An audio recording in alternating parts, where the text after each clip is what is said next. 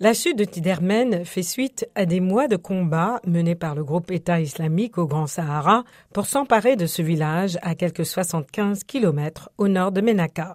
Tidermen est tombé aux mains de Daesh, a déclaré un élu local qui s'est replié à Menaka en utilisant l'acronyme arabe du groupe État islamique. Il distribue des Corans à la population, a-t-il ajouté, s'exprimant sous couvert d'anonymat par crainte de représailles.